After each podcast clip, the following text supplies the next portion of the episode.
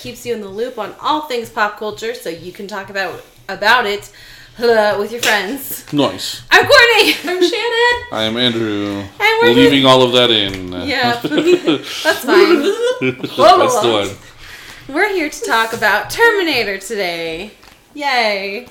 How, how much terrible Schwarzenegger impression do you want on this one? How Oh, many okay. puns do we, or I would uh, like references for do we I would want? like for everything that Shannon says to be a pun, and I would like for everything that Andrew says to be in a Schwarzenegger. I don't voice. think you want that. It's not that good. if you want to learn about the Terminator series, What killed the dinosaurs? The Ice Age. no, that's the wrong one. I really can't movie. do Schwarzenegger impression. That's not what I was doing because I can't. But before we Uh. get too far into it, let's do a quick little news segment here. Ooh. So, what's in the news? Uh, going on? Well, there were, we discussed a lot of stuff beforehand, but like I don't know how much. Uh, We can do them quickly. Yeah, let's talk. Um, Go ahead. Yeah. We Uh, thought all thought IP was safe, and now it's not hooray! because uh, I never remember their names. Uh, Benioff and Weiss. thank you. Um, yeah, they are out. So, a couple Game of Thrones related things. The first off, there uh, they have left uh, their Star Wars trilogy, which was supposed to be the next Star Wars related film series that we got. And then uh, f- uh, also Game of Thrones related, they canceled the Naomi Watts led prequel series, which was the first of two prequel series that HBO had started developing. But The they're other doing the still- Daenerys one. Yeah. Well, the Tar- Targaryen, one. Okay. So, yeah, so this pre so for the Game of Thrones segment of the news, the prequel Naomi Watts was going to be starring in it. It was going to be set thousand like a thousand years before the events that we see in Game of Thrones. Uh, George R. R. Martin repeatedly wanted wanted them to call it the Long Night, which was the origin of the White Walkers. Um, so it was going to be kind of uh, White Walkers um, original, the first winter that the winter is coming. That was kind of going to be uh, that uh, following the hero called Azor Ahai, um, who many believe Jon Snow was supposed to be a reincarnation of. Um, but uh, apparently the pilot was next level bad. But it's really weird because the original Game of Thrones pilot was next level bad. And like they recast it, and they Oh, had to they, they recast a bunch of roles. They reshot basically the entire thing, but like there was an HBO uh, creative who was in, who had faith that it would be really big, so he kind of pushed it through and decided to go with it. But this one Give apparently just but apparently these just shut it down for this one. So like, Run Naomi Watts. yeah, I guess. Because like Game of Thrones, I realize is a huge thing that I just don't care about. But like Naomi Watts is one of my favorite actresses, so I'm kind of like, dude, do other things with your time. I don't know. Ugh. Yeah. Yeah, I just I like I I honestly there are a few things in life that like I would give uh, untold amounts of money to see. One is a uh, there was a canceled script for a Batman v Superman movie in from like 2002. Um, that is terrible that I want to see realized in real life. Um, another one is this prequel. I want to see this pilot so badly because I want to know why how it could have been so bad that HBO couldn't be like, well, we could probably fix this. That they were just like, no, Are you also part of the hashtag release the Snyder cut? no, because I didn't like No. because I didn't no because I didn't like the original Justice League. I didn't like where Jack where Zack Snyder was taking the universe. I don't want to see his cut. Of I have movie. zero faith in Zack Snyder, so no. Um, Were yeah. you, you're saying that you want to see all the terrible things. I'm sure that would be equally terrible. Yeah, I have I have in, limits. But in like a like a rage kind of way, like Yeah, yeah, as opposed to like a oh this is so campy Yeah. and ridiculous. I don't think the Snyder cut really exists. Like I know Jason Momoa was like, I've seen it, but there's he's a liar. He'd probably ki- he could probably kill me, so he's not really don't, a liar. don't talk about Jason Momoa. but way. like, but honestly, like I don't I don't think it really exists. Hmm. The Snyder cut, like I think it's a fanboy pipe dream that like everyone's like, well, Zack Snyder was going to take it this way, and then the executives got w- worried about it, and I'm just like. Okay, go Just watch. give in and like Marvel and Go, go, go watch Sucker Punch. Resistance is futile. yeah. Go watch Sucker Punch. I'm sure that that's the Snyder cut. I'm sure. Just imagine that Oscar Isaac is really Ben Affleck, and I'm sure it's the same movie. We're gonna freak it forget Oscar Isaac ever did that. Uh, Oscar Or Isaac could be a Apocalypse. great Batman. Sorry, Oscar. Um, yeah, and so then the other part of this was that they that Benioff and Weiss left uh, Star their Star Wars trilogy. Um, Did they just leave it, and does that mean that the series will still go forward? I doubt it because Okay, they were gonna. that's right. The talks were that they were gonna explore the origin of the Jedi, which I don't think anybody wants. Um, like, Yeah, the Jedi suck. Well, no, not just Who that has the Jedi wanted the suck. origin of everything, a- anything though? But- like, look how Solo turned out. So I, But like we found out the midichlorians are a blood disease. Like like I don't really care. Like is it a bunch of scientists sitting around being like, fellas, I was looking at some slides on my microscope and I might be able to move crap with my mind.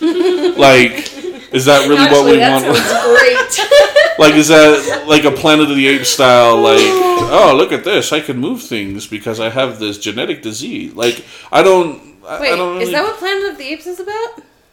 moving stuff with your mind? No. No, but like, like. No, the, and kid. Dawn of the Planet of the Apes, like they were doing Alzheimer's tests uh, on apes, and they Oh It's yeah. Gain the embarrassing that I'm ability on to- this podcast and haven't seen any Planet of the Apes. I honestly forgot what happened in all of those new ones. They're Yeah. very good. They are I very just good. forgot I- entirely about them. I love. Well, War of the Plan- War for the Planet of the Apes is the only one that I saw like in theaters and stuff, and I Oh. loved it. I loved it. Yeah. Ugh, it was so good. Those three were all Um, quite good. I just, yeah, like whoosh right over my head is the second they were done. But I don't. Yeah, I, I would. I doubt that anybody would take up what they were going to do. Especially, I, I think that they are. I think a reason that Star Wars was happy to let them go was they didn't want to do a Jedi prequel, like origin type of thing, and also their names are really kind of sour right now for a lot of fans. Like people hated Game of Thrones. They're digging up all these old buddies. like Comic Con things where Benioff and Weiss are talking about what they want to do with Game of Thrones, and like it would have just turned into like Highlander with a higher budget almost, or like. No, I forget what it, but or Xena Warrior Princess. That was the one that I saw a tweet that was basically like it was just going to be Xena with, like, Hey, Xena was great. I don't think you've watched it since it came out. Listen, all I know is that as like a five year old girl who occasionally was able to watch like bits and pieces of it on TV, I loved that show. But like, She was a role model to me.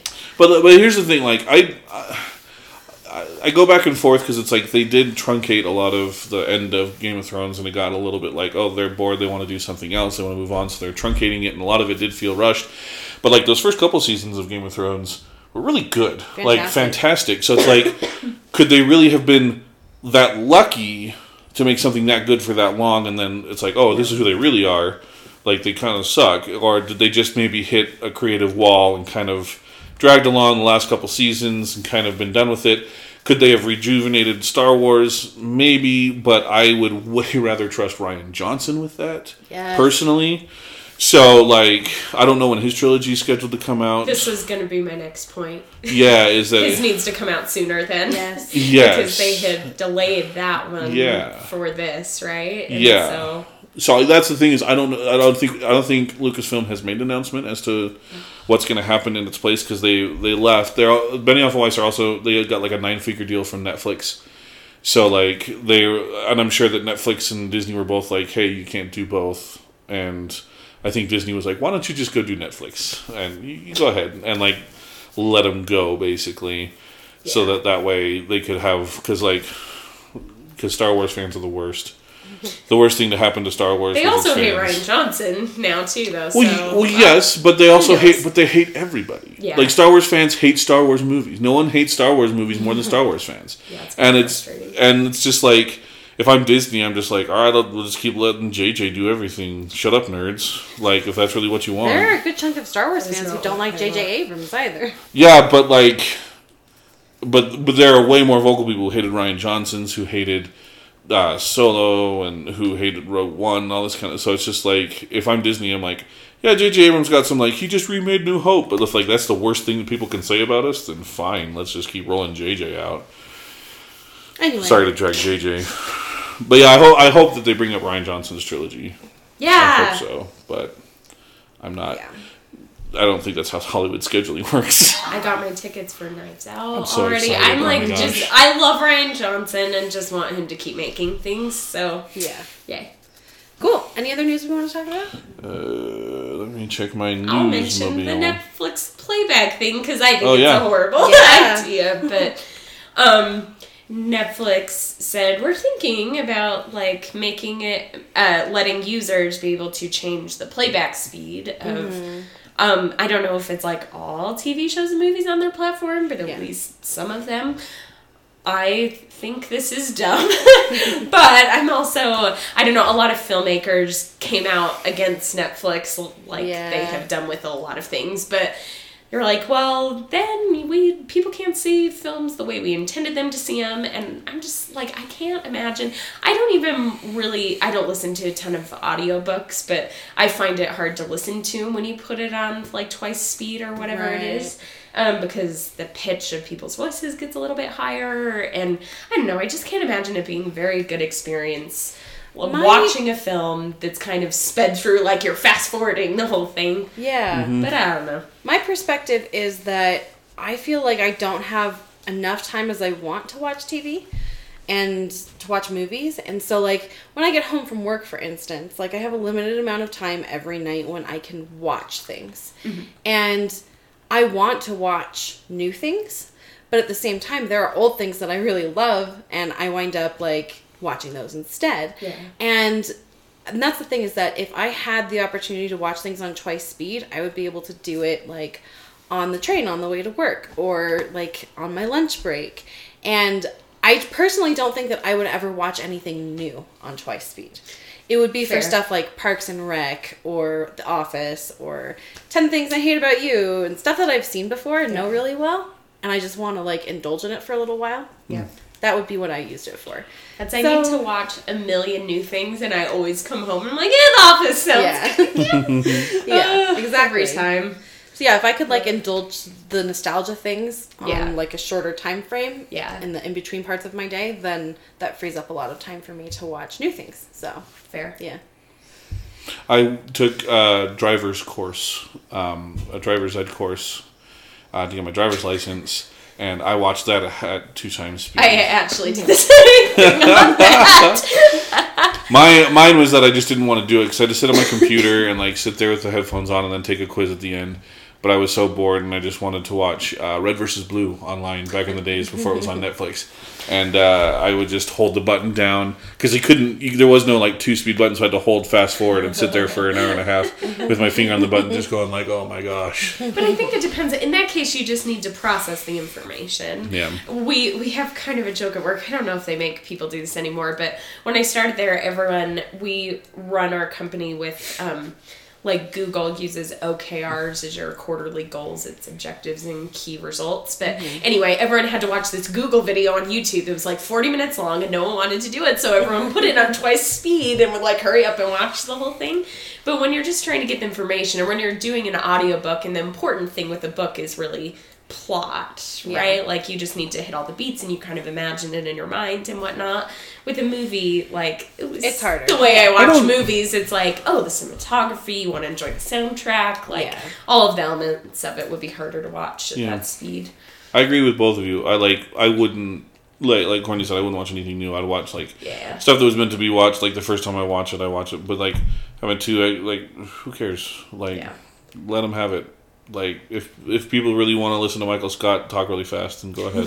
like fine. As a like the total hypocrite I am, I watch things like I just listen to shows that I've already mm. seen over and over a lot. like Yeah. Gilmore Girls in The Office, because like I've seen this, I can imagine what's happening, and I don't need to actually see it again to just hear it and kind of enjoy all the jokes. Yeah. Yeah. So exactly. anyway, Cool. Well, let's talk about Terminator. Do do do do do. Uh, let's talk about first exposures. Uh, Shannon, you want to go first? Yeah, I should have watched. I was trying to look up on YouTube. Um, I did this in our last episode for like how many references to "Here's Johnny" there are, and I looked it up for "Hasta la Vista, Baby" because I think that has to be it. Like I'm sure there's a Rugrats episode where they say "Hasta la Vista, Baby," but Yeah. um, the thing that first came to mind was, um, as I said before, my mom likes watching movies she's already seen. Like, if they're on TV, she'll turn it on for the last whatever, like 30 minutes of it or whatnot. Um, and I was a goody goody and didn't really want to be watching rated R things, but my mom was watching the end of The Terminator. and so I have, like, very vividly in my mind before I had seen the whole thing, just that metal arm reaching out for Sarah Connor, trying to choke her, which maybe traumatized me a little bit. So, yeah. Yeah. How about you, Andrew? Um, that's the thing is like with references to the Terminator, uh, aside from like Hasta la Vista or I'll Be Back, be it's, back. it's it's not usually overt. Uh, my first exposure must have been The Simpsons because it always is. Um, but there's an extended scene where uh, Homer is becoming friends with Ned Flanders, um, but Flanders gets really annoyed by him, and so Homer wants to go putting. You know, he's like trying to get him to go mini golfing with him, and Ned uh, slams on the on the on his car and breaks out of his garage and starts driving away. And Homer starts chasing him with two putters, just like uh, the hook hands that uh, Robert Patrick has, and like starts climbing up his car with the. so it's like it's obviously a Terminator reference, but like me as a kid, I didn't Yeah. get that. Um, but there were always arcade machines that had like shooter, like light gun shooting games with Terminator that I would play with my friends and stuff like that. So that's kind of like probably my first exposure to like Terminator stuff without like realizing that I was watching parodies of it. Is probably those light gun games that were in arcades. Yeah. I was trying to remember. No, it was Total Recall that we had on NES. Oh Wrong yeah, Arnold movie. Similar, but not. yeah. Yeah. Anyway. I think for me, it was probably like as a kid, people said "Hasta la vista, baby" like in the '90s all the time, or "I'll be back," and I didn't. I am back. yeah, and people like would say it all the time, and I didn't really know that it was a reference until like somebody was like, "Oh, it's from Terminator." I was like, "Okay," and then like honestly, okay, so I watched Terminator, the Terminator, like the first one, th- for the first time last night. Hmm. So, and I think we're going to try to watch the second one tonight, right? Yeah. They're Assuming real Shannon doesn't spoil it. I'm just kidding. I have that is my job. I know. I'm Literally my job I was just kidding. I was It's just to kidding. spoil the entire thing for Courtney. That's okay. Um, That's okay. But, um, Terminator spoils itself constantly, which we will talk about as the grand tradition Yeah. of Terminator films. but um, yeah, I think that the first real time that I realized I was watching a Terminator parody was when Andrew showed me an episode of The Simpsons, a different episode. Hey, It's the one where Bart is ditching school and Skinner's coming after him, and like walks like down into the river and then back out on the other side, and yeah, um, they're climbing up a yeah cliffside, and Yeah. Skinner's just chasing him the whole way. and I was just kind of like, I feel like this is a reference to something, but I don't know what. And Andrew goes, "It's the Terminator," and I was like, okay. Uh, Are we so gonna yeah. talk about other references later, or should I get mine out now? Do it, no, Do just it. do it. Um, because the one that kept coming to mind. So in How I Met Your Mother, um, Neil Patrick Harris plays Barney, who is like kind of I he sleeps with every woman he ever runs mm-hmm. into. And so there's a part he always has these like schemes to get women to sleep with him. And he has one where he pretends to be a Terminator. And so they show him just from the side, totally butt naked, like in the Terminator. And he's like, Come with me if you want to bang. And it's just like one of his bits. And oh anyway. Nice. Cool.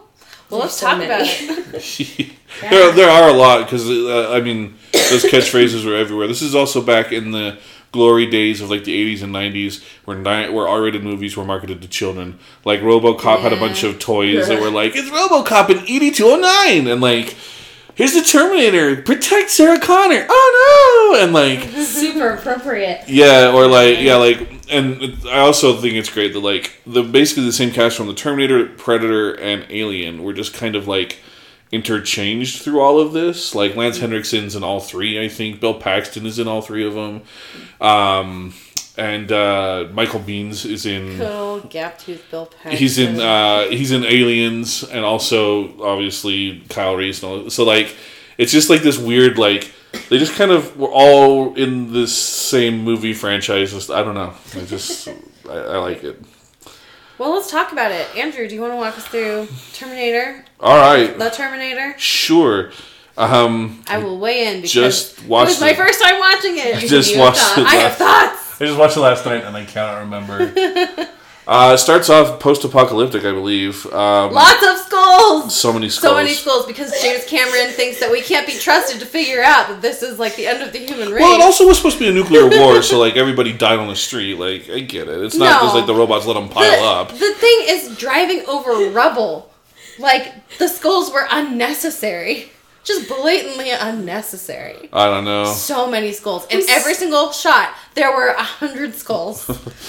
Every Do I get to single rant one. about James Cameron now? Because I think I tried to start doing it last week. There were there were so I many can't points in this movie where I was just like, James Cameron thinks we're idiots. he just he often has he, all of his films take great steps forward like visually Yes. And he has interesting ideas i think Yes. like the plot of this is fascinating Yes. he needs to let someone else do his screenplays like Oh, he's yeah. just not Okay, good We were talking writer. about this because I noticed on the credits last night that it was co-written by somebody else, and I was like, "Oh, so James Cameron just like gets all the credit for this movie, but like, is that how it works because i Yeah. do uh, yeah I'm looking it i up think right someone now. else should these are a lot better than his i'm thinking more of other like Titanic is Oh, sure. not Yeah. like the best written thing ever, and Yeah. that's always the downfall of his films. yeah." Is that like if you're gonna criticize anything, it's the screenplay of it. and oh, okay, So- I have to say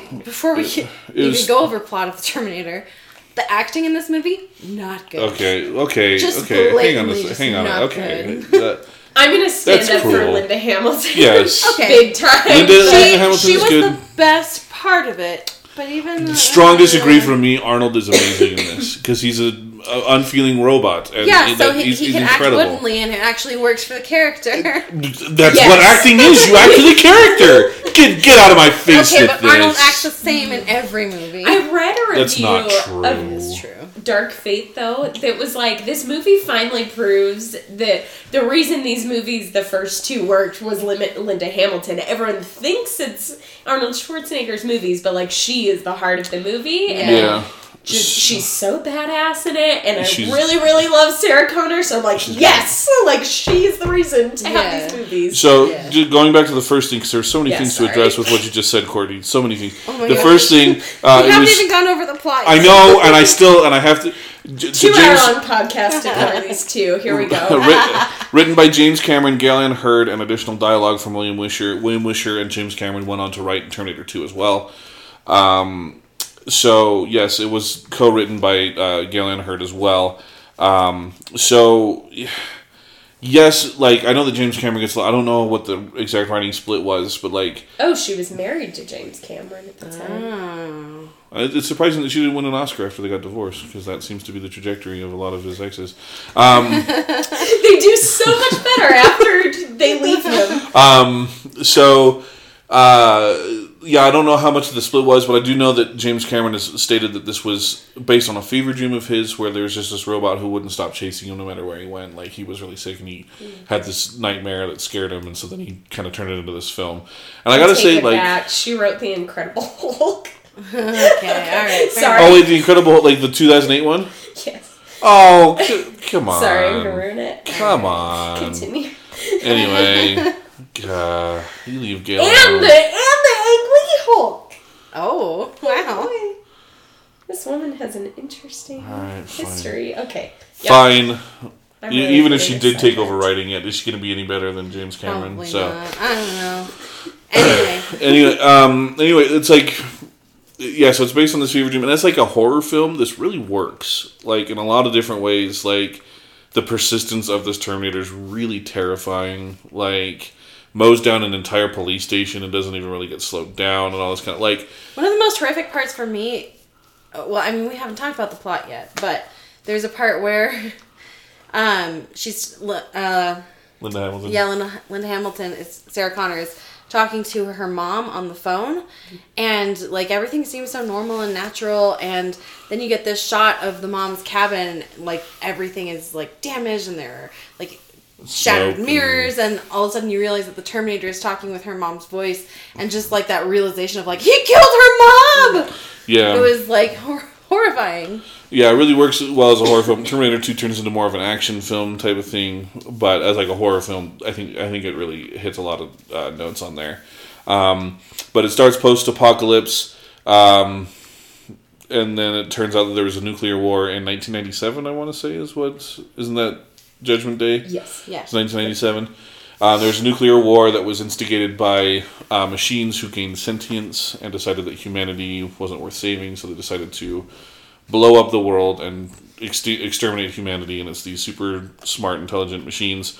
Um, I think right after that, I think even during the credits, uh, Arnold shows up in the past in 1980. When did this movie come out? Because it's like It's 84. it's 84. Yeah. So yeah, he shows up in like 1984, buck naked. Um, uh, and he just shows up, and then like these punks accost him, Bill Paxton leading them.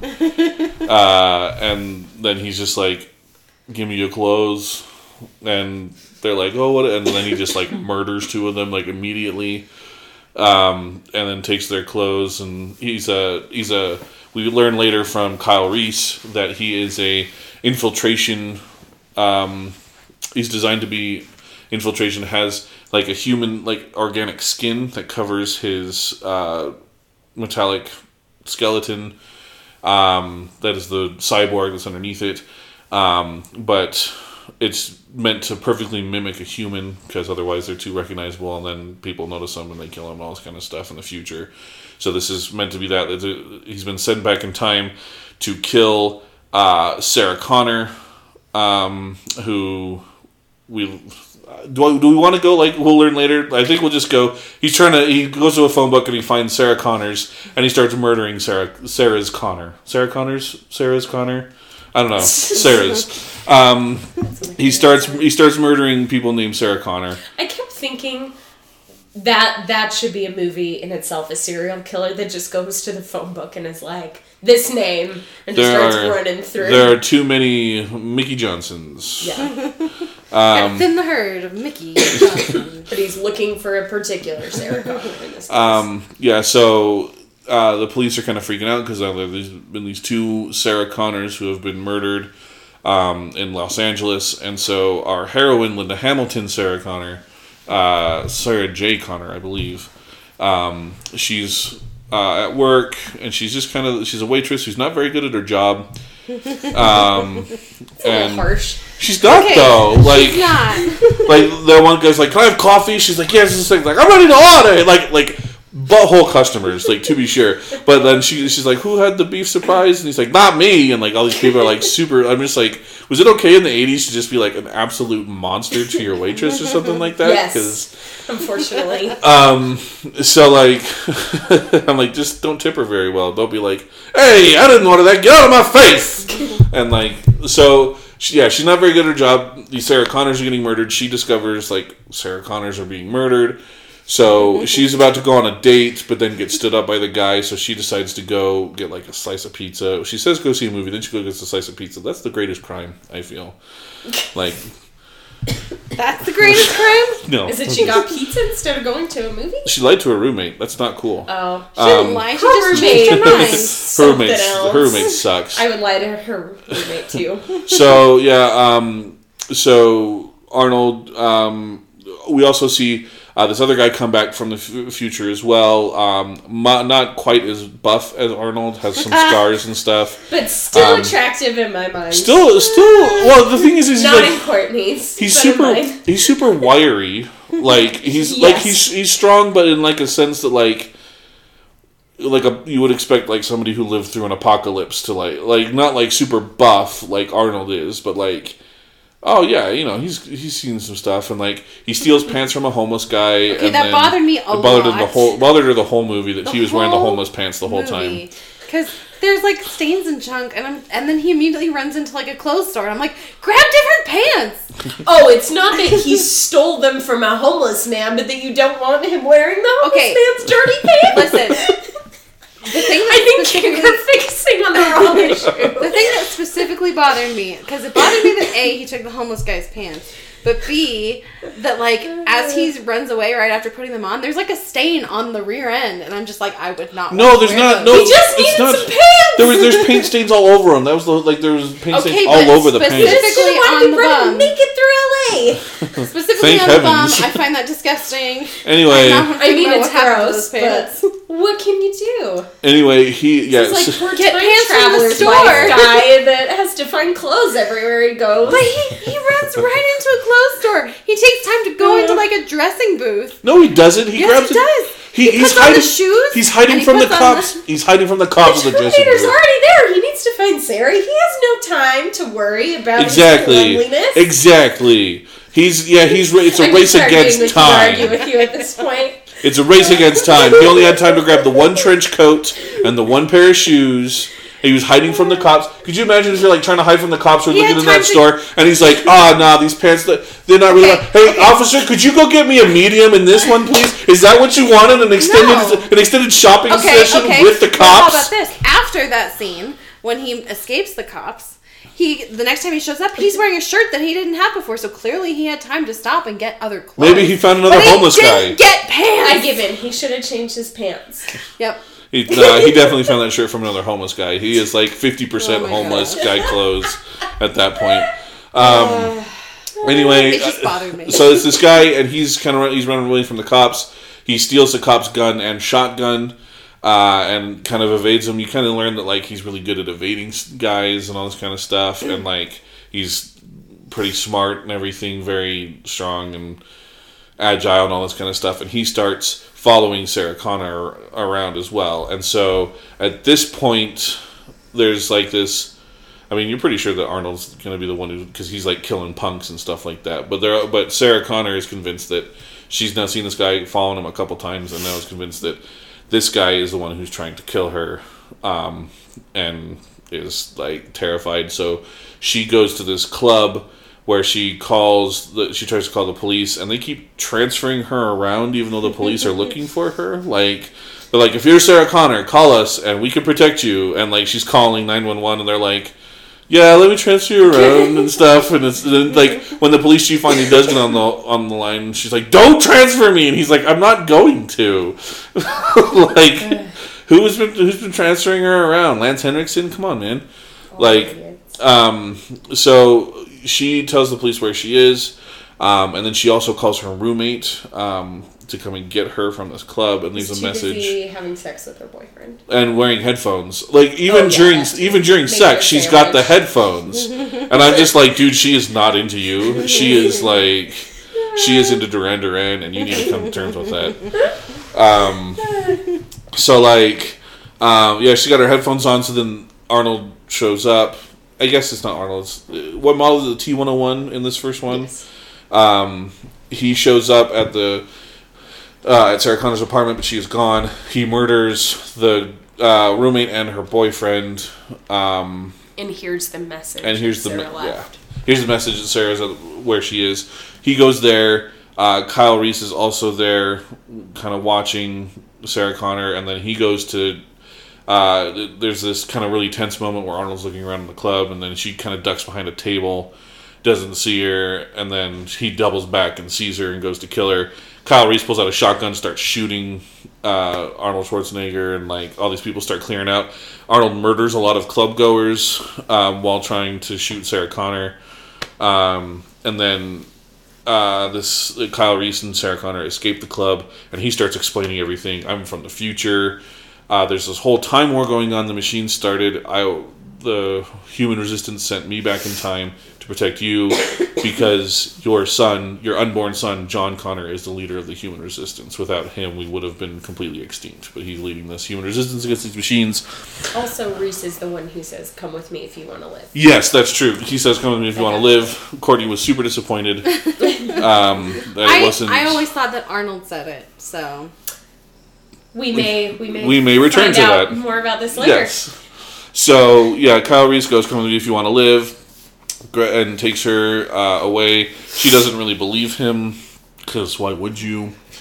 Um, and then he's he kind of explains everything. Is like these guys are perfect infiltration units. They're never going to stop. You can't reason with them. They don't understand pity. You, they just they're just going to kill you. So I'm here to protect you, um, to make sure that John Connor is born, and he will make sure that John Connor is born. Um, and so then, uh, um, anyway, It'll all oh become boy. clear to those of you who have not seen this movie. Continue. um, so uh, uh, they i'm trying to think what happens next they go to a parking garage there's this big chase scene um, and uh, there's several chase scenes in cars actually um, this one this one ends with um, they're kind of racing down this thing down this uh, it's almost like under a canal i don't know i've never been to a place like that in la before but as it happens, like they they manage to slam on the brakes, but Arnold crashes like he crashes his car like right into the wall, and kind of everyone's like, "Oh, he should be dead." And uh, so Kyle Reese and uh, Sarah Connor are are taken into custody by the police, and Arnold is nowhere to be found. And so they're in the police station. Kyle Reese is telling his story, and everyone's like, "This guy's nuts." And the psychiatrist is even like, "I could make money off of this." Like I don't know what movie he thought he was in, but he was in a different movie. Um, because he was just like, "Look at this stuff, man! I'm gonna pause it here. Can you believe it?" Like Sarah Connor's sitting right there, and like, uh, so then we see uh, we see Arnold in a hotel in a motel, and he's doing uh, maintenance on himself because he's a robot. So he like cuts open his own arm, and there's all the robot parts underneath, and he rip and his eye is damaged, so he pulls his eye like off, and now he has to wear sunglasses so we don't have to look at that weird robot prosthetic that It was so weird. the, the vision, this does not hold up. Like the visual effects of it are when the pretty Terminator's bad. walking around is pretty bad at the end, like pretty bad. But at this part where he's like pulling out his eye and stuff, like he's all claymation or something. I think like, it was I think it was an animatronic. Oh, okay, It could but have it's been not Arnold. Schwarzenegger. No, it's until he puts those glasses back on. yeah. So he puts he puts his sunglasses on because because Courtney kept giggling because his eyebrows had been burned off. she just kept giggling because he does look really weird without any eyebrows. So then he puts on the sunglasses. That's kind of you know that's the iconic look is like the black leather, the sunglasses, all that kind of stuff. Um, so uh, his at this point, I guess that's another point because like his skin is starting to like decay. I guess at some point. I think that's later. Um, anyway, uh, he uh, knows that Sarah Connor's at the police station, so he starts going to the police station. Uh, they don't believe Kyle Reese; they're going to lock him up. Um, and then Arnold busts in, starts murdering so many cops, and then Kyle Reese and Sarah Connor are able to escape. Make sure you get the line in there though. Oh yeah, that's right. He, so he walks up. He's like, "I'm here to see Sarah Connor," and the guy's like, "Nah, he's, you'll have to wait." And he's like, "I'll be back." And then he leaves and crashes his car through the front entrance. Yay! It was really funny because we were watching it, and Courtney goes, "That's the line." He's just fed up with police bureaucracy, and then he crashes his I, car. I legitimately thought he was just gonna come back in a couple of hours. like, so This robot who will never stop until Sarah Connor is dead is like, okay, I giving guess I'll a- wait until the police are ready for me. he's given a reply back to Skynet. Uh, but the police said that I couldn't go, and she had this. But so like. Yeah, so yeah, he crashes his car through, starts shooting up the police station. Um, Kyle Reese manages to escape with Sarah Connor, um, and they uh, they just get away from him somehow. Oh, he's on he's on foot. That's what it is. They get into a car, and he's on foot, so then he, they're able to escape. Um, Sarah Connor sends her mother to her cabin um, to kind of hide out, and then they're under a bridge. Um, Kyle Reese has been shot, uh, and she tends to his wounds. And it's at this point that Cor- Courtney turned to me and went, "Oh, Kyle Reese is John Connor's dad, isn't he?" Yeah, I caught on to that early too. and I was, I'll complain about this more later. But oh, I was mad from that point on. Um, so yeah, like he tells, he starts telling Sarah Connor like, you are the one who taught John how to like infiltrate and be super strong and organized and is such a great leader. Like he learned all of that from you, and she's like, but I'm just some.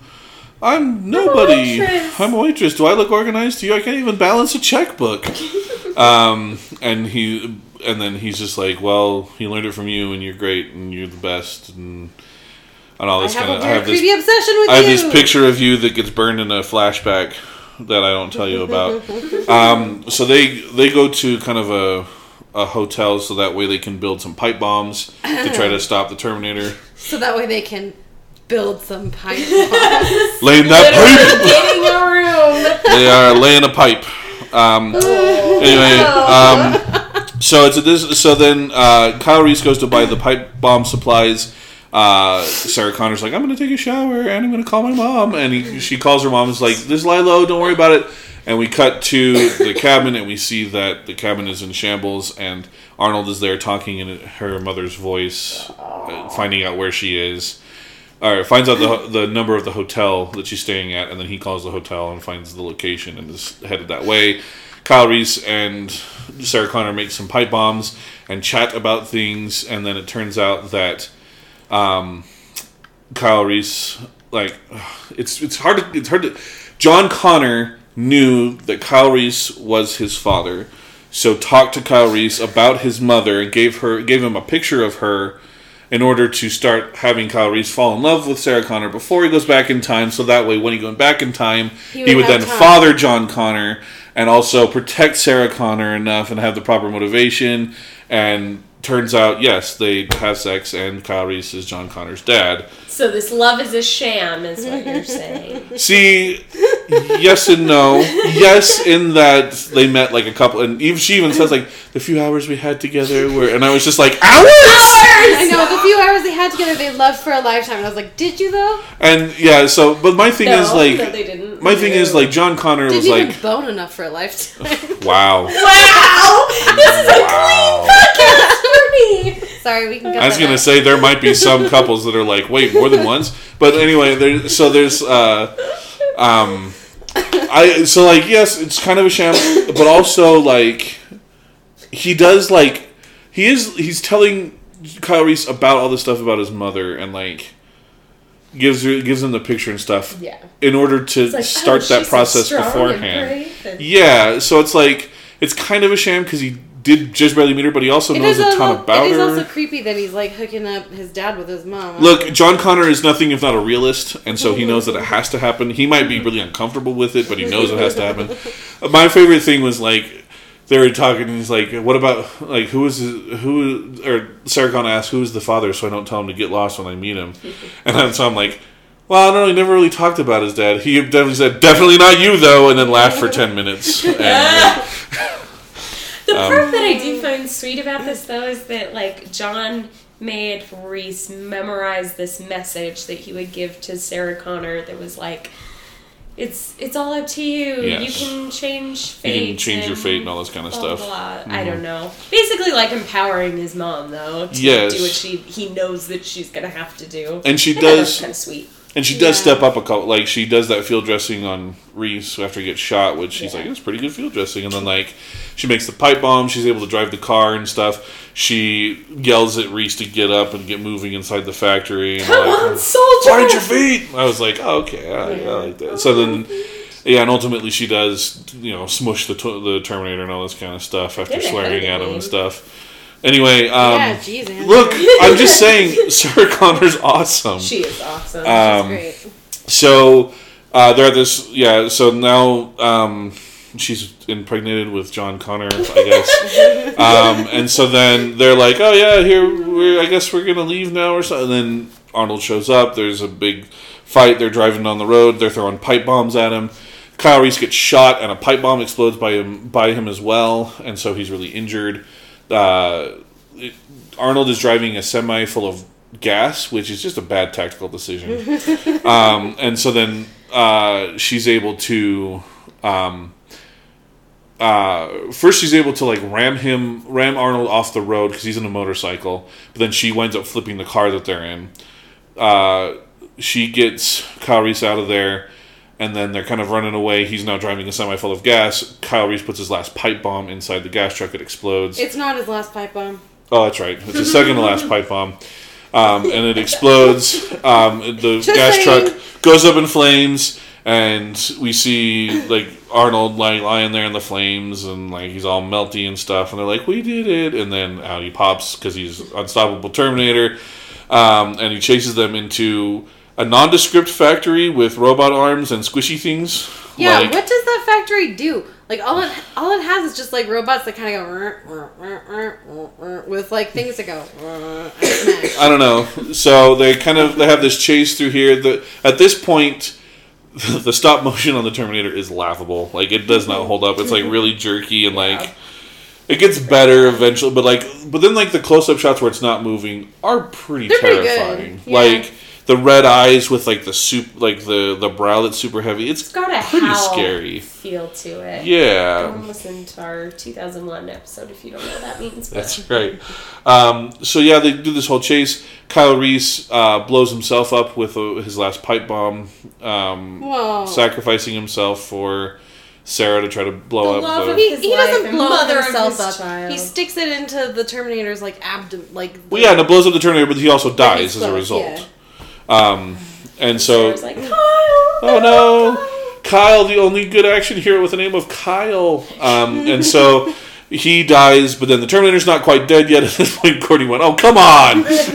but like, like so it starts chasing. Like whack a mole just keeps popping up again and again. I think bo- inwardly I thought you should have gone for the head. yes. So the Terminator's lost its legs at this point and it's crawling around, and Sarah Connor has a huge piece of metal stuck out of her leg that she pulls out, so she's hobbled as well. There's this really kind of tense chase where it's This like really clawing at her.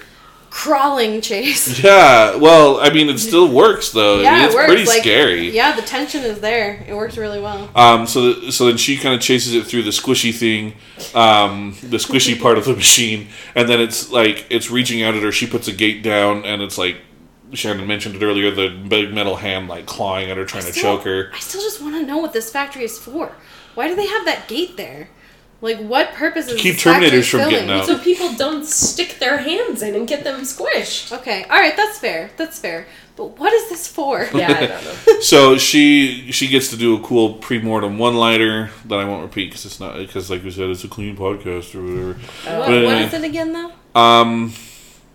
Oh no! Now I can't remember what she says. She calls him a, an effer though, if I remember correctly. Um.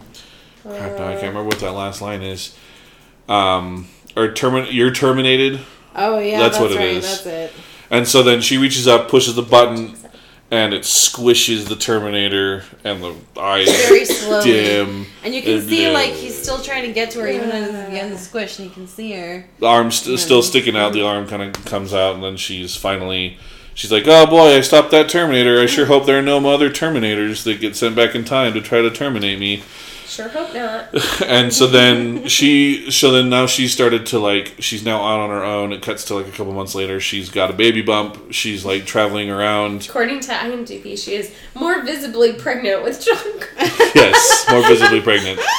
Like she wasn't visibly pregnant at all because she just had sex with Reese. So I mean, Well, this is is- supposed. To, I think this is is supposed to be a couple though. months later, though. Like, Yes, because she's like, yes. she's now got a dog because dogs are used to sniff out Terminators.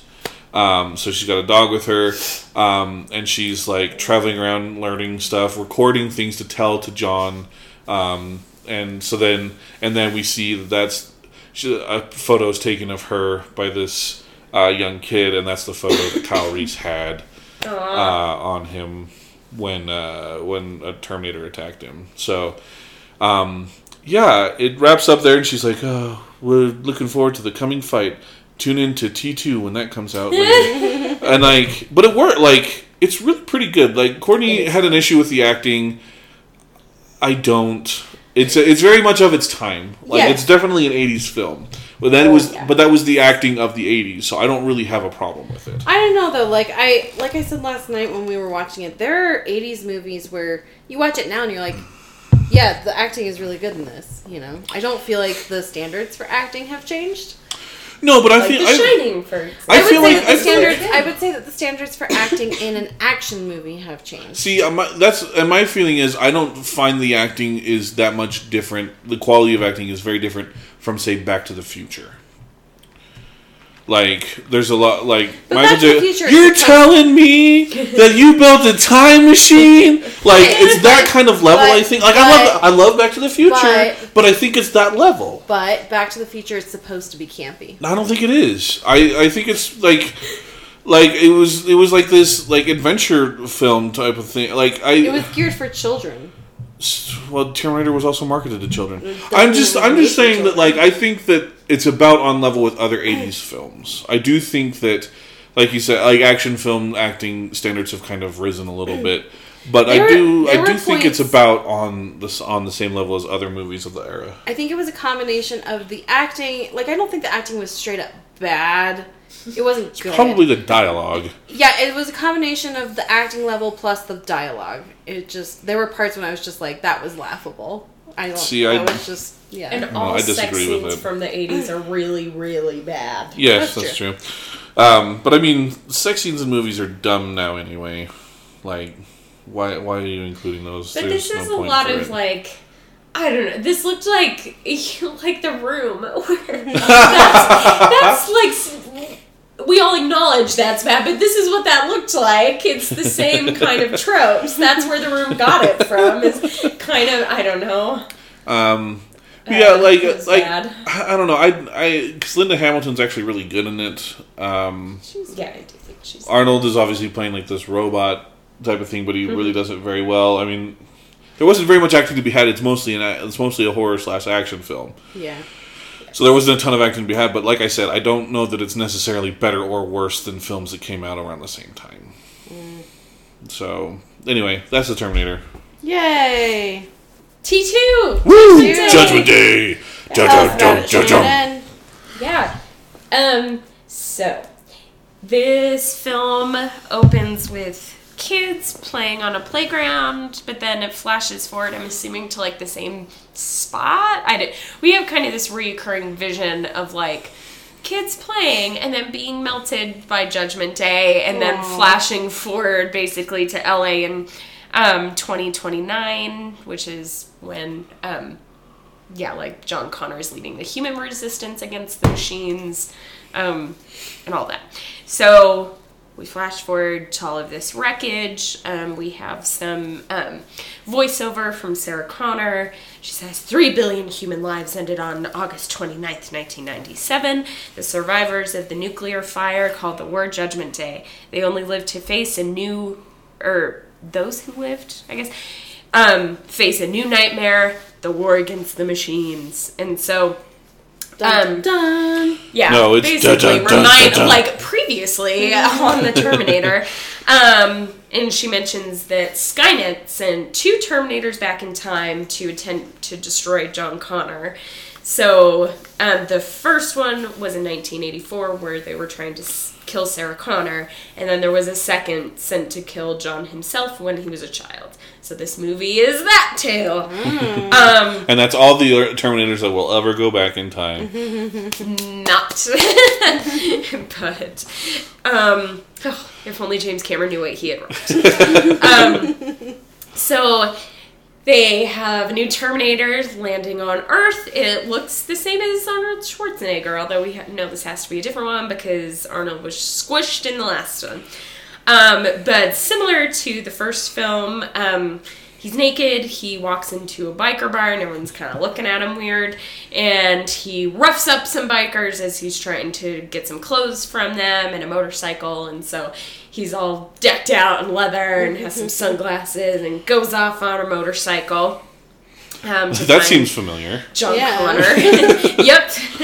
Basically, Do you, it's, it's almost like. repeat of the Do you, first movie. do you think that they'll recognize him if we don't dress him the same way? But it's such a I think I don't think they will. but it's such a recurring Audience trope because smart enough. the same thing happens in T three. Like he walks into, but this time it's like a it's like a Coyote Ugly like stripper bar, Oh gee. and the entire time he's wearing stripper pants. Oh, Um. Anyway, well, yeah, we'll talk about That T. We'll talk about great. the fake Terminator three, I guess, Oh, boy. in a few minutes. Um. So yeah, and then we have um, another person coming down. So again, the voiceover said like, and again, there's like a second person sent down to try to protect John Connor. Um. So this person sent down. I'm trying to. um. I mean, maybe it's really obvious what's happening to the audience. Honestly, it took me a couple of scenes to catch on to what's happening here. So I'm going to play it out as if you don't know. It's supposed to be uh, okay. It's okay. We'll talk. Yeah, Well, go ahead. yes. You do. Yeah, you do. So that. if people are like, Shannon's getting this wrong, it's I'm trying to keep veil Yes. what's actually happening until we hit the Yes. point. Um, so That's good because I still haven't seen this. yeah, and you Yeah. haven't seen it. So for Courtney's Give me the cinematic experience. how it was supposed to be viewed without the. Uh, oh, I'm so. I wasn't. I was like barely alive when this happened, and I'm angry about it. So there's a cop that's come to this vacant lot, and there was some sort of electrical like disturbance, and so he's there to check it out. And this is the other person that's sent down. Um, person kills the cop and then starts like takes the clothes and whatnot is now impersonating the cop. Um, gets into the police car and uses the police records to find out about John Connor, where he is. Um, we can see on the records, so John, um, under legal guardian, it's someone different than Sarah Connor, although it says, like, on their, you know, mother, Sarah Connor, father, unknown. um, although We know who it is. um, but he's so he's living with foster parents. And you can also see in the report that he has some like minor offenses like shoplifting and whatnot. Um so then we go to where john connor's living with these foster parents. Um he's kind of this punk kid that's like working on a motorcycle and his parents are like you need to clean your room and like nah and runs off with his friend. I John don't know he's this like punk kid. You'll never lead the resistance if you can't learn to clean your room. Uh, um, so then we go over because like what the heck is happened to Sarah Connor is what I'm sitting here wondering. Um, and she is in the state hospital. Um, she's you know in this room she's like doing chin ups on her bed frame and she's like super ripped and I'm so proud of her. um, but there's a psychiatrist walking around the institution with a group of interns and he's kind of explaining why she's locked up that um, you know, she said that there was this Terminator that tried to come down to Earth and kill her, and that the father of her child was actually a man who came from the past. And how silly is that? Ha ha ha. Isn't it? Isn't it the Who's same? even telling about this? Isn't this the Why same? would you ever tell anybody Isn't it the about same this? guy from T1? it is the It same guy from Yeah, TV, it's yes. the same police psychiatrist. I, I just put that together now, and I was looking Yeah. over the whole plot. He was there when the s- when the Terminator blew up the police Yes, station. But he No, still he thinks left. she's he insane. left right before. Oh, that's He right. He passed passes. That's right. He yeah. So he passes still Arnold. thinks Okay. she's insane. But the, but Um, it still blew up. Like, wouldn't you be like, I was there three seconds ago and it blew up? And there's Yeah, but he probably didn't think it other reasons though she's there that we'll find out shortly. Okay. Um, but Sarah keeps trying to escape. So when the doctor looks in, she's like, "How's your kneecap?" And it's like she had stabbed him in the knee or something, trying to get out. And she's had all these failed escape attempts. Um, the orderlies go in, and Sarah doesn't want to take the medication they want to give her, and so they hit her with a baton and a taser, and so and force her to take the medication. So she's kind of there lying on the ground. Um, then we go. So the pat the future person who's been sent back, who's looking like a cop, goes um, to the foster parents' home and is asking about John. They're like, "What has that kid done now?" And um, they say, "Well, there was this other, like this biker guy that came and was looking for John. Does it have something to do with that?" And so we know Arnold's also after him and is like a couple steps ahead. Um, so then we go to John, who has run off, and so now he's breaking into an ATM, and um, he's got a picture. So he has that picture that he eventually gives to Kyle Reese, um, and he's explaining to his friend, "Oh, my mom taught me how to do this, how to like break into this," and then he says. Well, uh, like my real mom, but my it turns out she's a complete psycho, and she tried to blow up a computer factory, which is really why she's in the institution. Um, we can assume like trying to stop Skynet from happening in the future, um, which you would become obsessed with that if you knew that like half of human life was gonna end. You would spend all your waking hours Prob- trying to stop I, it. okay. Probably don't have a Facebook account. Probably yeah, not. yeah. Counterpoint though, if it were me, I'd be like, I'm gonna go live in a bunker and have nobody ever find me because Okay, but also the that world would be safer. Like I have a responsibility to keep the my world son also safe. blows up. though. Yeah, Like, but it's I a think she war. wants to stop the machines from ever happening, but also keep her son alive in case it does happen, right? Yeah. Like Mhm. that's Because I mean, if, trying to but if stop you knew, Judgment Day. if you knew there was a nuclear war and you were like literally the only person on the planet who knew that there was going to be a nuclear war in six years, you would probably be doing yeah, something to stop you it. need to do something about it. All right. Fair enough. So where was I at? So John and his friend go to the mall to spend the money that they stole.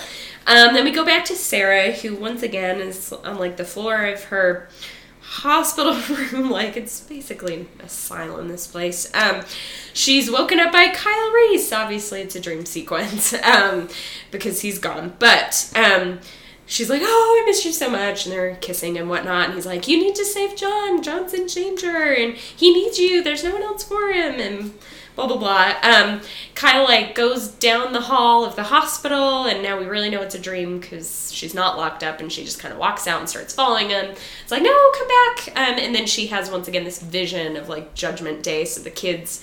Um, like playing on the playground, and then um, the is it a nuclear bomb i guess or whatever it is like kind of destroying everything?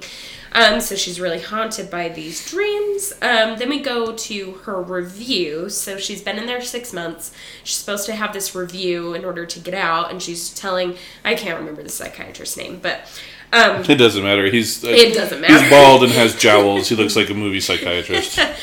Um, but they're showing her this video of like when she first got there and being like, "We're all gonna be dead. Like you need to, we need to stop this and believe me and all this." And she's so she's trying to convince the doctor she doesn't believe this anymore, um, and she wants to be transferred to minimum security is what she they promised her if she starts getting better so that she can start receiving visitors and be able to see her son um, i guess a note too that they're like well wouldn't there be evidence of this terminator if you squished it and went on? she's like well the computer company is trying to cover it all up um, and she says well they I don't believe that anymore.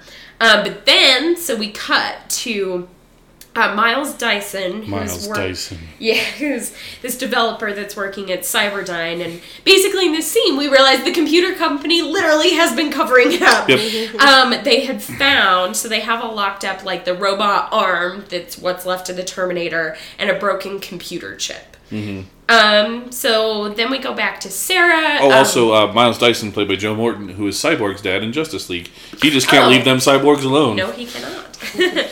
um, so you go back to Sarah getting this review, and the doctor is not buying it at all. He's like, "You're just telling me what I want to hear so that you can get out."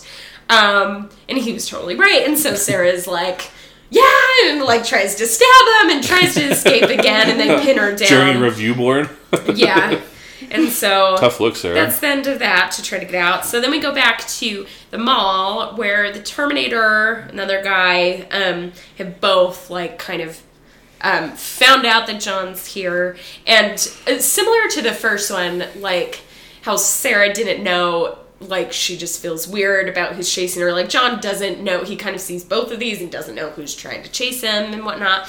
Um, and so they're both after John. Then they find each other, and the Terminator is fighting this guy. Um, Arnold is shooting the cop, shoots him many times with his gun, and we get all these like metallic holes in him. And this is, and you kind of catch on to this a little bit earlier, but the cop is not human. He is also a Terminator. Surprise! um, and it becomes, well, okay, so they're they're fighting it out. John like runs away from this mess. As you would. Anyway, gets on his motorcycle, and so this is T one thousand, um, this new Terminator, um, is pursuing him with this big truck, and we realize, oh, this thing is not here to help him because he is like ready to run him over. Um, so then Arnold comes along on his motorcycle, grabs him, puts him on the bike. Throws, I can't remember what he's throwing, but like throws a thing back and blows up the truck. And of course, because it's a Terminator, it doesn't die, but um, they buy some time. And so John's like, uh, you're a Terminator, right? But it doesn't seem like you want to kill me. That I caught on to that much of this. And so um, Arnold starts explaining so he's a Terminator, but John Connor actually reprogrammed him and sent him back to protect John, like the younger John.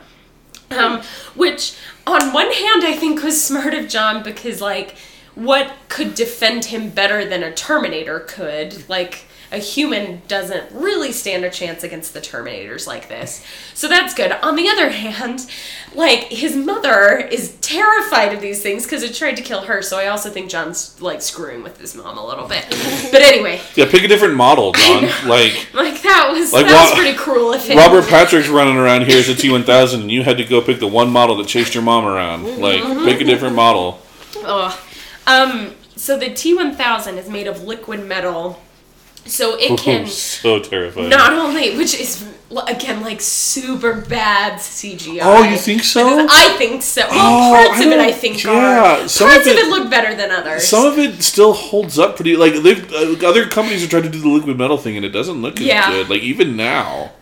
part parts of it look Parts of okay it. and parts of it look oh, okay um but so it it just kind of like reforms every time they shoot at it or it can be it can morph into other things This is the other guy, not The Robert is the Patrick, the guy. T1000. Yep. Arnold is just the one of one, like what he was before. When Terminator says, like, we need to get really, really far away, and John insists on calling his foster parents, even though he doesn't really care for him that much, wants to let him know what's happening. Um, so he calls them. Um, the mom's on the phone. Kind of get this weird sense like something's off about her. Um, so the Terminator grabs the phone and starts talking in John's voice, and he's like, "What's your?" You can hear the dog um, like shouting in the or um, barking in the back, which I guess should be our first hint that the Terminator is there, because they can sense them. But um, Arnold is like, "Well, um, he's what's your dog's name?" And then set. Uh, John says it's Max, and on the phone, Arnold says, "Oh, I can hear Wolfie in the background. What what's going on?" And Mom says, "Oh, Wolfie's fine, honey." So we know Yeah. they don't realize that. Yeah, this is not. This is not the mom. Um, so we see too. So the Terminator has um, taken it her shape, but then also like makes its hand into like this spear kind of thing with the metal and stabs the dad. Um, so the yeah Arnold's like, yeah, your foster parents are gone. We need to get out. Um, so the cops have um, found out. So cops go to see Sarah Connor and have they have this footage from the mall, and then they have the footage from pictures from where I guess when he attacked the police station in the first movie, mm-hmm. and they're like. Look at these pictures. This guy came back and you were there the first time. Do you know what this is about? Like, can you help us find him? And Sarah is just told doesn't Like, respond. oh crap! It's a Terminator. Oh, Yeah, I mean, she shuts down, right? yeah, Like, like, shuts down is not saying anything. And they're like, well, that's kind of weird. And they're like, well, she's been really like despondent since you know we she didn't pass this review or whatnot. uh, but we can see her grab a paper clip and kind of hide it. Um, so they like strap her down in her room. Um, John. Okay, so going back to John, now John's insisting, well, we need to get my mom out. And he feels really bad because this whole time he kind of explains his mom had told him all of this about how he would be the leader of this resistance in the future. And she, but she's been, I guess we don't know that she's hooking up with these guys, but she kind of keeps dating these guys that she thinks will be good father figures for John and make him a good military leader. Um, and John didn't like love that and so kind of held some resentment against her, but then realizes, oh, my mom was right all along and this is all real. um, so anyway, feels bad and wants to get her out of the state hospital. Terminator is like, well, I don't want to. And it turns out that part of his like protocol when the future John sent him back was that he had to listen to everything young John Connor said. Like every order. So he says, Well, I'm ordering you to come with me, so now they have to go to the state hospital and get Sarah out. So Sarah's strapped down. Um, the orderly is super creepy and like ropes her down and then like licks her face and it's really Ugh. gross. um, then Sarah, so she was kind of like unresponsive, but then once the guy's out of the room, is like up, how's that paperclip out, and is trying to like get all of this stuff off of her. Um, the T one thousand is looking for Sarah Connor. Um, oh yeah, so that's part of the reason the Terminator didn't want to go back because he's like, well, this guy's gonna have all the same information I do, and he's gonna know you're gonna want to go to your mom, and so like they can put two and two together. So he's also after the mom, hoping to find John. Um, he comes in and with the i guess like warden is trying to get in and she sees he's a cop and is like oh yeah aren't you guys here kind of late like interviewing her? And she thinks he's just one of the cops interviewing sarah connor. So all of those cops like come out and the t1000 like melts into the floor so that they don't see him. But he ends up um, killing a security guard and impersonating him, which is funny. I thought that they just like doubled the guy, but it's really the actor had an identical twin, and so they just Oh. used his twin in that scene where they're looking at each other. Um, but he kills that guy, impersonates him, and gets in, is kind of walking around trying to find Sarah Connor. Um, so Sarah has now gotten out. Um, she fights the orderly, like takes his um, whatever you call that thing. Um, A taser? No. not the taser though, like the that you just whack people. oh, just a stick. yes, I Oh. don't know what that's called. Nightstick? Yeah, I guess. Anyway, um, so she's got that. She goes to the psychiatrist, so she's trying to get out, but there are like all these locked doors, and it's quite a process trying to get out. So she goes to the doctor. Um, she grabs like a syringe, and there's this drain cleaner. She fills the syringe with that and is threatening the rest of the team, like, I will stab him with this and kill him if you don't let me out. And don't think I won't, because I know half of you are going to die anyway in this like apocalypse. and so, like, don't think I won't do it. Um, so the crew starts unlocking things for. She makes a run for it and like takes the keys and they're now like following her, but there's a door that she like breaks the key off on this one gate. So they're stuck behind this gate. Um, so she starts running, goes for the elevators. Um, I guess I didn't mention so Arnold and John are now at the hospital. And the Terminator has promised that he will not kill anyone. Although to get in at the gate, he like I gets the the guard in the kneecaps or something, and he's like, he'll live, like he'll make Is it. this is this where he pulls out the minigun and like riddles a bunch of people, but it's like zero casualties or something like that? So No, that's later, but- that's later. Okay. But John's made him promise, so the whole movie he's like trying not to kill people, but he still injures them because he's trying to keep John safe. Um, so they're in the hospital. They make it to the elevators. Right when Sarah reaches the elevators, Sarah sees Arnold Schwarzenegger and like freaks the heck out because she doesn't realize that he's kind of good now. Um, so she starts running the other way. Um, the wardens get to her and are trying to get her. Um, and the Terminator just goes and is like picking off the people one by one, not killing them, but like slamming them into a door, slamming them into the window or whatever. Um, so he's taking them out, and John explains, you know, oh, he's good now. Like future me reprogrammed him, and this is where Arnold then says to Sarah Connor, "Come with me if you want to live." She finally, So we do get it. it. Good. Um, so T1000 appears and they fight, and I just wrote chase, chase, chase because I don't really care about this part. Um, but they're chasing him. I mean, it really just ends up that um, they get into a car. The terminate, the other Terminator has like kind of these hook hands or like trying to hold on to the back of the car. That's the golf but- clubs that F- Homer had. Yes.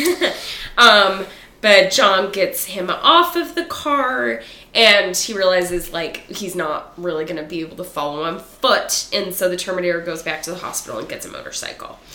Um so our heroes go to an abandoned like gas station to regroup and Sarah, I don't know, has some injuries that they have to sew up and um, Sarah's removing bullets from the Terminator because they want him to still appear human. Like he's not he doesn't really feel pain, but they want to make sure he doesn't just have a bunch of holes in his back.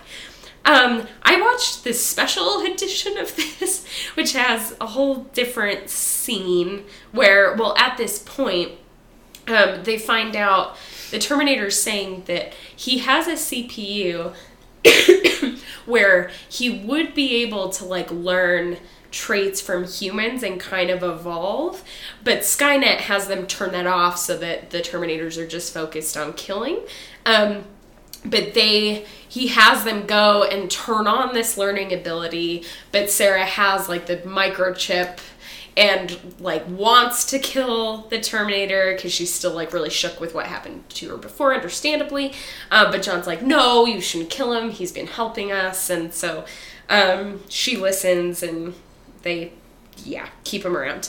Um, Although now John is like trying to teach the Terminator how to be more human. Wow.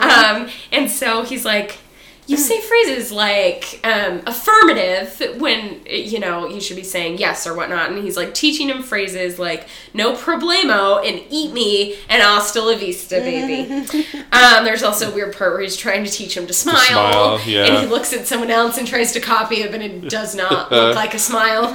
Um, so Sarah asks the Terminator what, um, like, who's responsible for Skynet. She's been trying to figure this out, and they figure out that it is Miles Dyson, who we met earlier, who invents this new microprocessor that I guess they intended to use to replace like human function when with military strategy.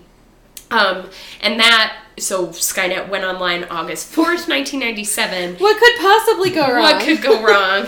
Um, it only took a few weeks for Skynet to become self-aware and Yeah. to realize, ah, we should be leading the humans. I think Kyle Reese in the original says it took him one nanosecond to decide that you know, like to judge the human race, Yeah. and it's like, oh boy. Um, so we then it cuts to Dyson like kind of ignoring his family, working on this microprocessor. Um, Sarah John and Terminator go to a ranch of Sarah's friend, maybe former hookup, who knows, um, to get some weapons.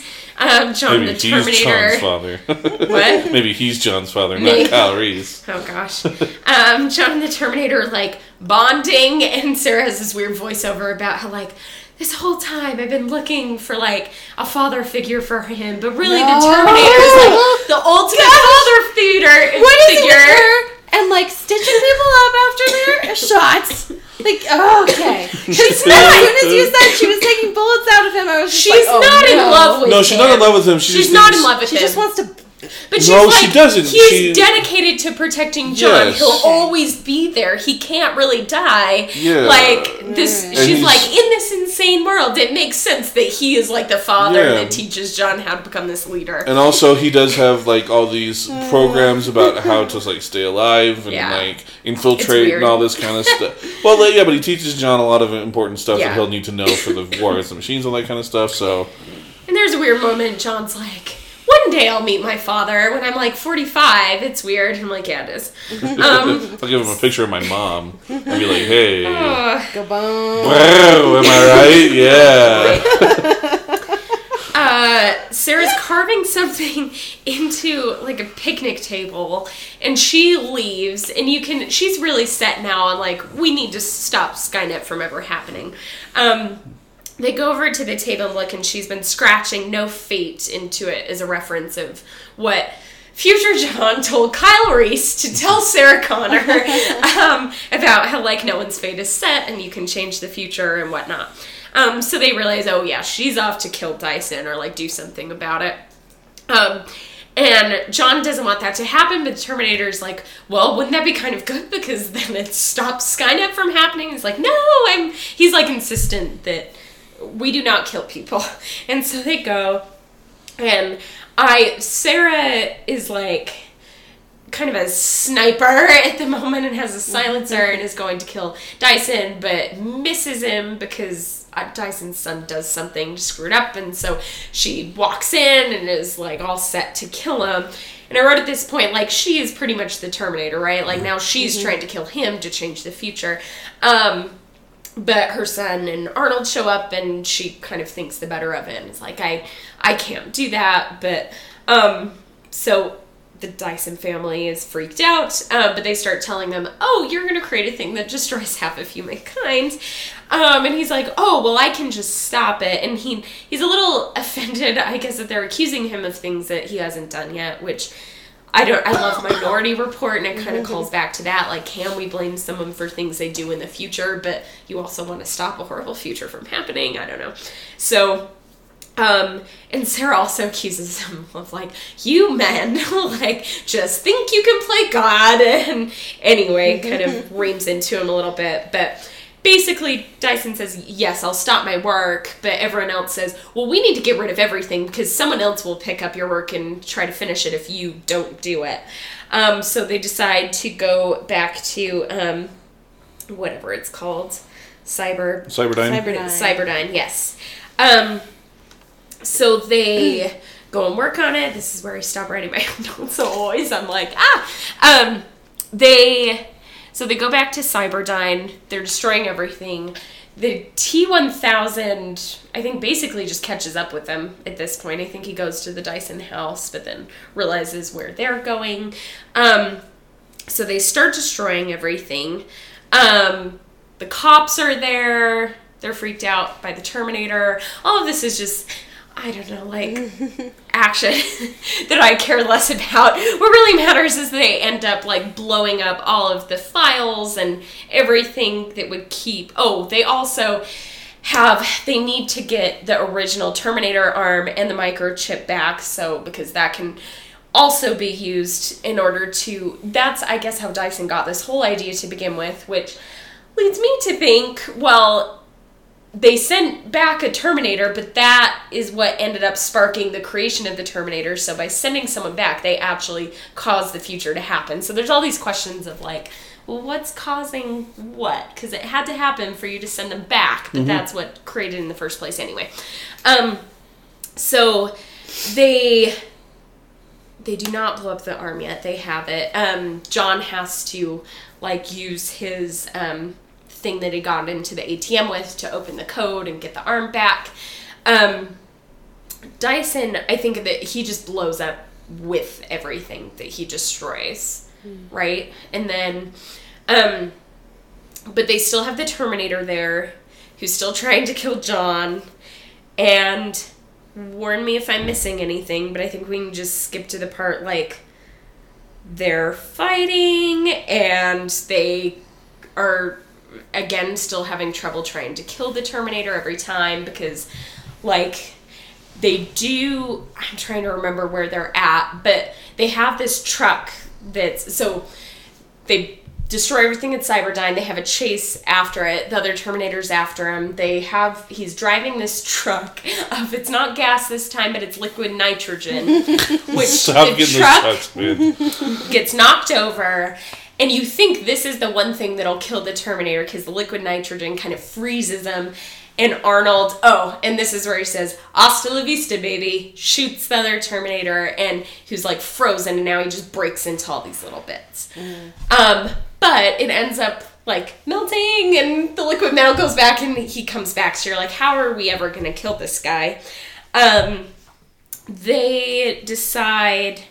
I mean, basically, they just end up. They're in this factory, and they've got the liquid. Um, Andrew, do you know what it is? Actually, it's like heated metal or something like this vat. Yeah, it's some kind of like steel or something. Like, I don't know what exactly what it is, but yeah, it's just like the superheated metal type of thing that's yeah. just super hot. I And guess. after action, action, action, drop the other Terminator in there, and because he can't hold a solid form, he's done for. Um, but they end up, so they still have the Terminator arm and microchip, which they drop in there as well. Um, but then Arnold's like, well, I am a Terminator, and if we don't want to leave any of the technology behind, you also need to get rid of me. so there's this kind of sad moment where John, who is like now besties with the Terminator, is really sad to let him go. Um, and so, yeah, they lower him into the vat of melty stuff. And Oh, sad. and he gives the thumbs up as he goes Yeah. into the metal. That's the that's the iconic like thing is he's given the even as he's melting, he's giving John Aw. the thumbs up as he's getting melted.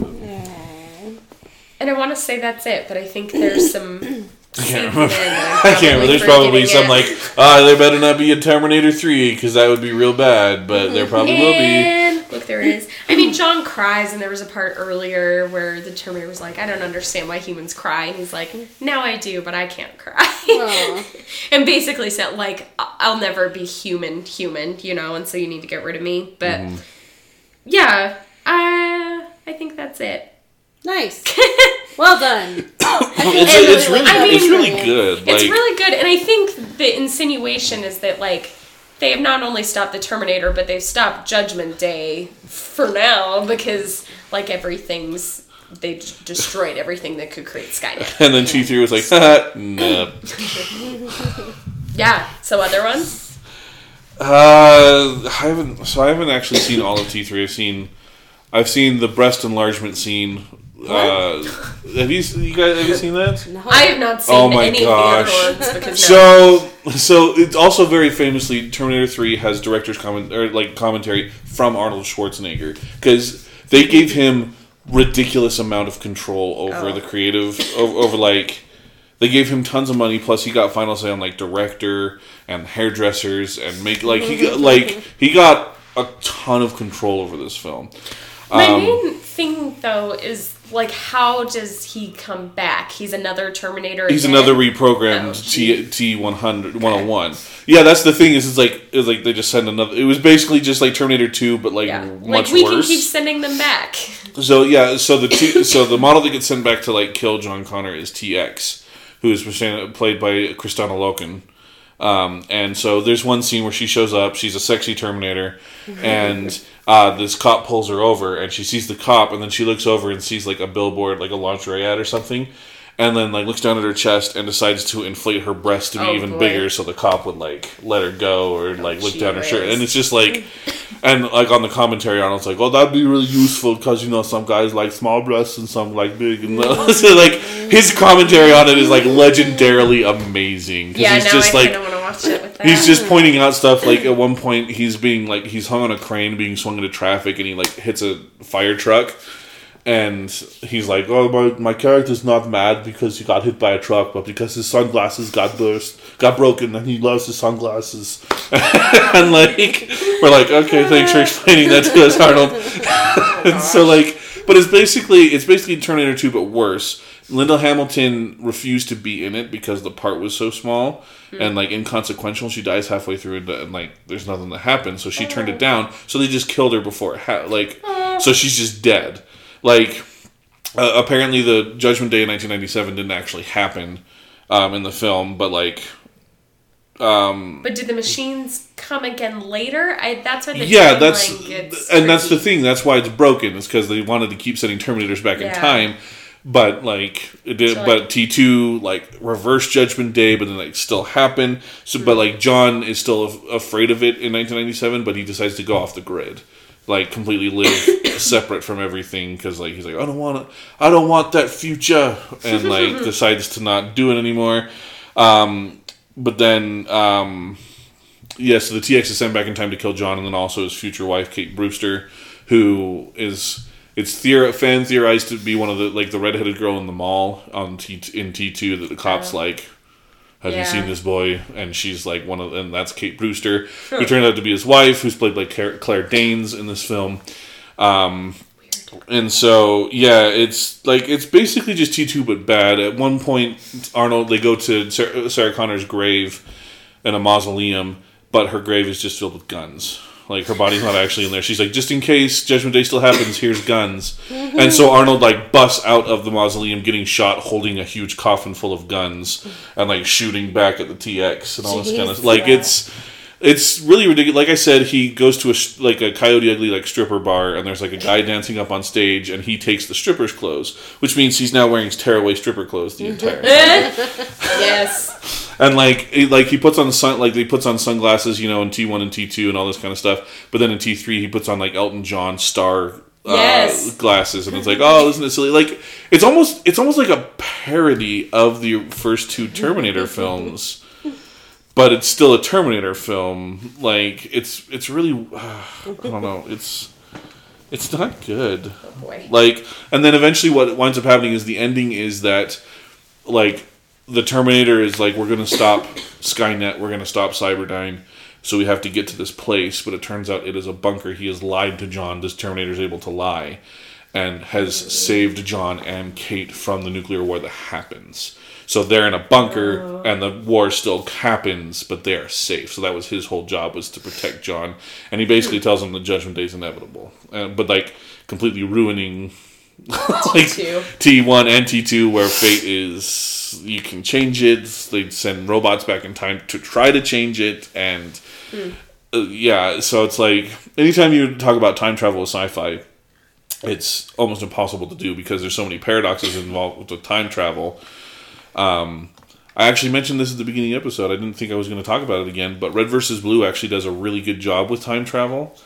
Um, they there's a paradox. There's a theory of time travel that basically says anything that you go back in time to try to prevent, you actually inadvertently cause. And one of the characters is able to go back in time, and so a lot of the stuff that happens, like he gets shot, so he decides to try to stop himself from getting shot but in doing so like removes the safety features on a tank that blows him up. Yeah. so he's like oh friendly fire. Yeah yeah, yeah turn that off. And they're all all right friendly fire deactivated. Uh, or friendly units will now be able to be targeted by autolock. He's like wait no no no no no no. And then like the tank goes off and then blows him up and it turns out that he's the one who inadvertently caused everything bad that happened to him by trying to go back in time and fixing it That's what this is. that's basically what this is. Is like every time they send back somebody back in time, it doesn't work. So, yeah, like that kind of the ending is kind of the biggest thing with this. Like it's a big kind of there's a lot of tongue in cheek humor, a lot of kind of laughing at kind of the Terminator franchise, but then it does kind of reset it by like, oh yeah, John and Kate are now in this bunker, and it happens anyway. Hmm. Like it's still Judgment Day, so it's just it's not very like most people say it's not very good. I, I haven't seen enough of it. I have, but like, ugh. Cool. What else is there? Terminator Salvation. Terminator That would be next, right? From 2009. yes, Yeah. Like I said, I haven't seen any of these other ones because I don't care. And Andrew wonderfully reminded us that the best thing that came out of Terminator Salvation is Christian Bale's yelling at uh, one of the crew. yeah. Oh, good for you. Was it good? Yeah. So if you, I might insert it here actually into the edit. I haven't decided yet, but just like. It's his very famous rant where he's just yelling at somebody on the crew because he's working really hard and all this kind of stuff. So yeah, in this movie, Christian Bale plays John Connor. Um, Sam Worthington, good old Sam Worthington. boy. Um, he's part Terminator, which I think was also spoiled in the trailer. Oh. He's like a human Terminator hybrid. Uh, aren't okay? Aren't Terminators already human? No, they're robot cyborgs, But, but they have they have the organic skin, skin. but- But that's like a human. It's a cybernetic organ. It's a cybernetic organism. Okay, Yeah. so- alright. So, but he's got like his heart is like Terminator parts and stuff like that. Okay. Like, ugh, I can't believe I. Um, Anton Yel- Anton Yelchin um, he actually played young Kyle Reese in this film. Aww. Um, I would fall in love with him in ours. I know. Um, uh, yeah, Bryce Dallas Howard plays Kate Connor, who was uh, Claire Danes in the previous film. Um, God, I just but just kind of the same thing again. Yeah, it was pretty much like um, Schwarzenegger is his facial likeness was in it. He's not actually in this one, but his likeness is used in it with CGI. And this is Um, the only one he's not. That's right. Yes. So uh, Roland Kickinger was the T eight hundred, the first Terminator covered in living tissue. So like he was impersonating Schwarzenegger, and they fa- changed his face to look like it. But like I don't even want to go through the plot on this one because it's just like That's fine. it's just But Because I mean, like- for the for the new movie that came out this weekend, it doesn't matter. Yeah, there's probably going to be some kind of Easter egg or something like that.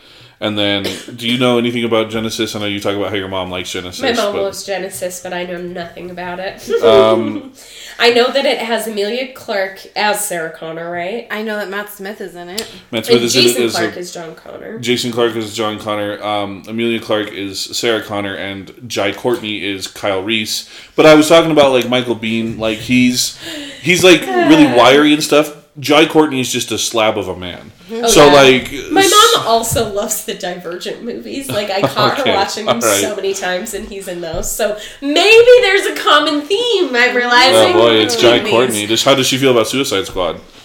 I don't think she's seen Suicide Squad actually.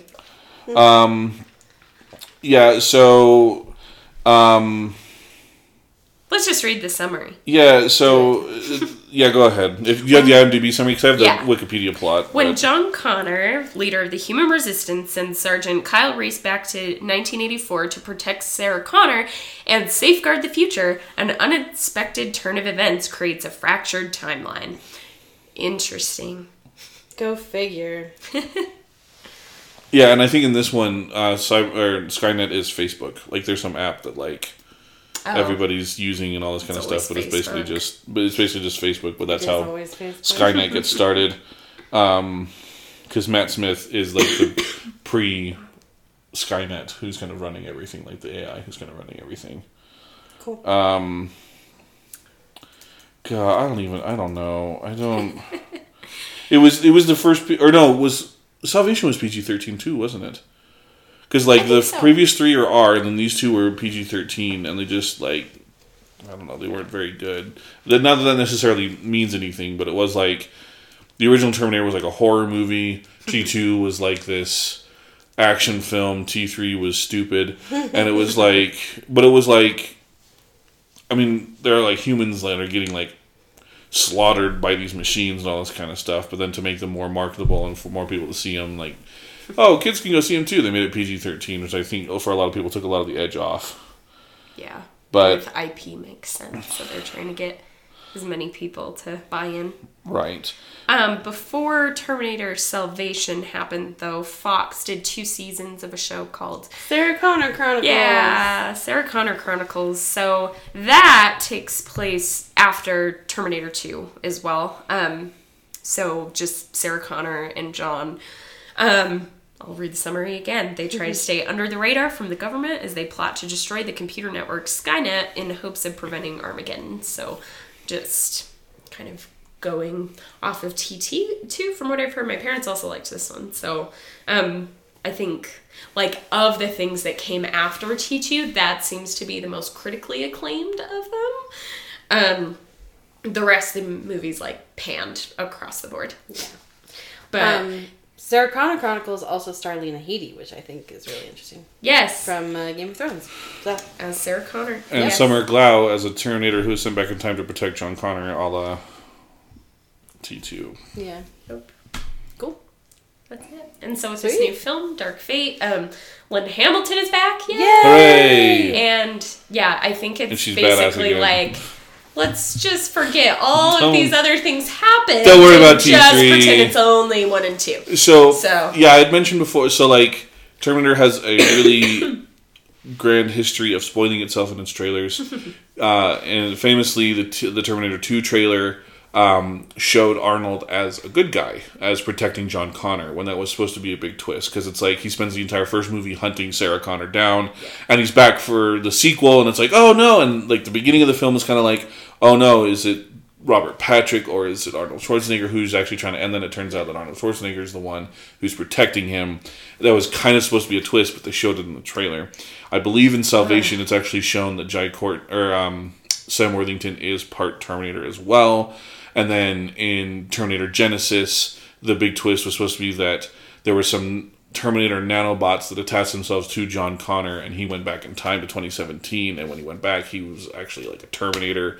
So like he gets shot and he's a Terminator, but that was shown. Everyone's a Terminator. Everyone's a Terminator. that was shown in the trailer. Like I remember watching it, being like, "Wait, so is John Connor a Terminator now?" Like not having really seen T three or Terminator Salvation or anything. I was like, "Wait, how is John Connor a Terminator now?" But that was supposed to be a big twist, but that was in it. So it's just like, what do you like? Well, and especially if you keep doing these, don't you kind of feel like you're either interested at this in at this point in Terminator or you're not? So mm-hmm. like, why give things away to make Well, it more interesting? and Genesis famously bombed like Yeah. really hard Yeah. because people who were interested in the Terminator franchise, like people who were like, "Oh, Terminator's great," were so confused and befuddled by the timeline because of all like, "Oh, Judgment Day is inevitable, but it's not, but maybe it is." like T three kind of ruined a lot of stuff, and then Salvation was so bad that like people who are really invested in the Terminator franchise were kind of burnt out. And then they're like, "Oh, but we got Arnold back for Genesis, and we're gonna like." it." But then it was like, "Oh, but we're also gonna spoil like a huge twist for you." In the like, yeah, I just like I understand. I kind of understand Terminator Two because it was made in the day before people knew how to make trailers. Like if you go back and watch trailers from the eighties, They are fantastically bad. They are. Like the 1989 Batman trailer is horrible. It's a terrible trailer. Like even up until like the 2000, I think we watched the original trailer for Lord of the Rings, The Fellowship of the Ring. Oh yeah, that's pretty bad. bad, like really bad. But like trailer making is now like a really important part of the f- marketing process. Marvel famously lies to everybody because there's 20 there's 2000 YouTube channels that try to like parse through oh there was this little th-. like I mean they photoshopped out infinity gems and whole characters from scenes and all this kind of stuff because they knew that people would comb through these trailers and then like then in the 80s they were just like oh Arnold's a good guy woohoo and it's like it's such a different it's such a different method of making movies back then that like like because I mean people freaked out they're like why would you reveal John Connor like it's 2017 why are you still putting major plot hooks in your trailer Yeah. I don't get it like like when you look at like the Star Wars trailers those are those are very carefully Vague. vague and calculated to be like we want people to be excited to see our film but we cannot show anything Yeah. that might that you know somebody going oh i'm gonna pause it right here that looks like darth vader's helmet i think darth vader's back for this one like none of that so And instead, they just give us a bunch of scenes of Kylo and Rey together, which is what I want anyway.